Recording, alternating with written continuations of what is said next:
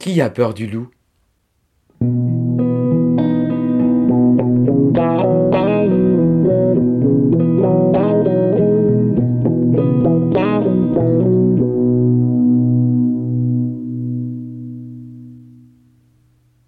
Un loup est passé près de chez nous.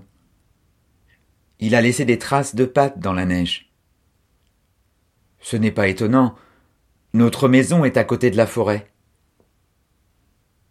Dans le Vercors où j'habite, les loups gris sont revenus depuis quelques années. Je suis sûr qu'ils aiment ces bois autant que moi. C'est pour ça qu'ils sont là. Mais ce soir, c'est bizarre, les adultes n'ont pas l'air contents. Je crois qu'ils ont peur du loup, comme les enfants dans les histoires alors que moi, je rêverais d'en voir un, en vrai.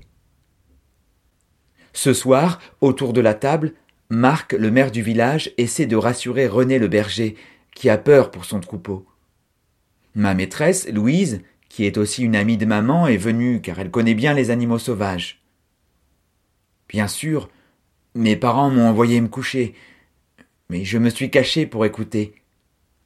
En haut de l'escalier, c'est parfait.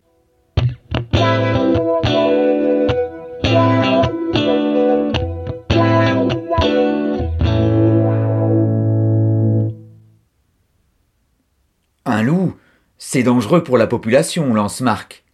Il faut trouver une solution. Voyons, Marc. La population ne court aucun danger. Les loups n'attaquent jamais les êtres humains, répond ma maîtresse Louise. Les humains, peut-être, mais on voit que tu n'as pas de brebis, rétorque René, énervé. Je n'ai pas envie que ce loup décime mon troupeau. René. Le loup et l'agneau, c'est dans les fables de La Fontaine, reprend Louise. Le loup se nourrit surtout de bêtes affaiblies qu'il trouve dans la forêt. Marc se remet à parler, et quand je l'entends cette fois, une grosse colère monte en moi. On pourrait organiser une battue pour le supprimer. Ça résoudrait le problème. Tuer le loup Non mais les adultes sont devenus fous. Je descends l'escalier en courant. Papa me fait les gros yeux, mais ça n'a pas d'importance.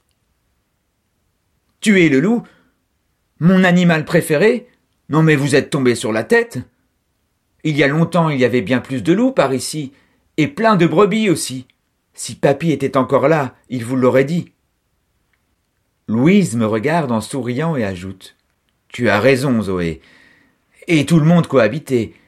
Mais je crois qu'aujourd'hui la plupart des grands sont fâchés avec les animaux sauvages. Ils ont peur du loup, comme les enfants dans les histoires.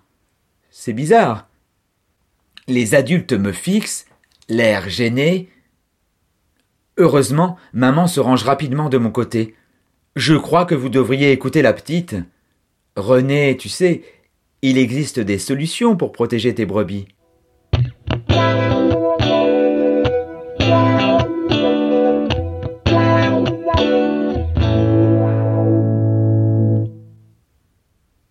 Au bout d'un long moment de silence, Marc reprend la parole.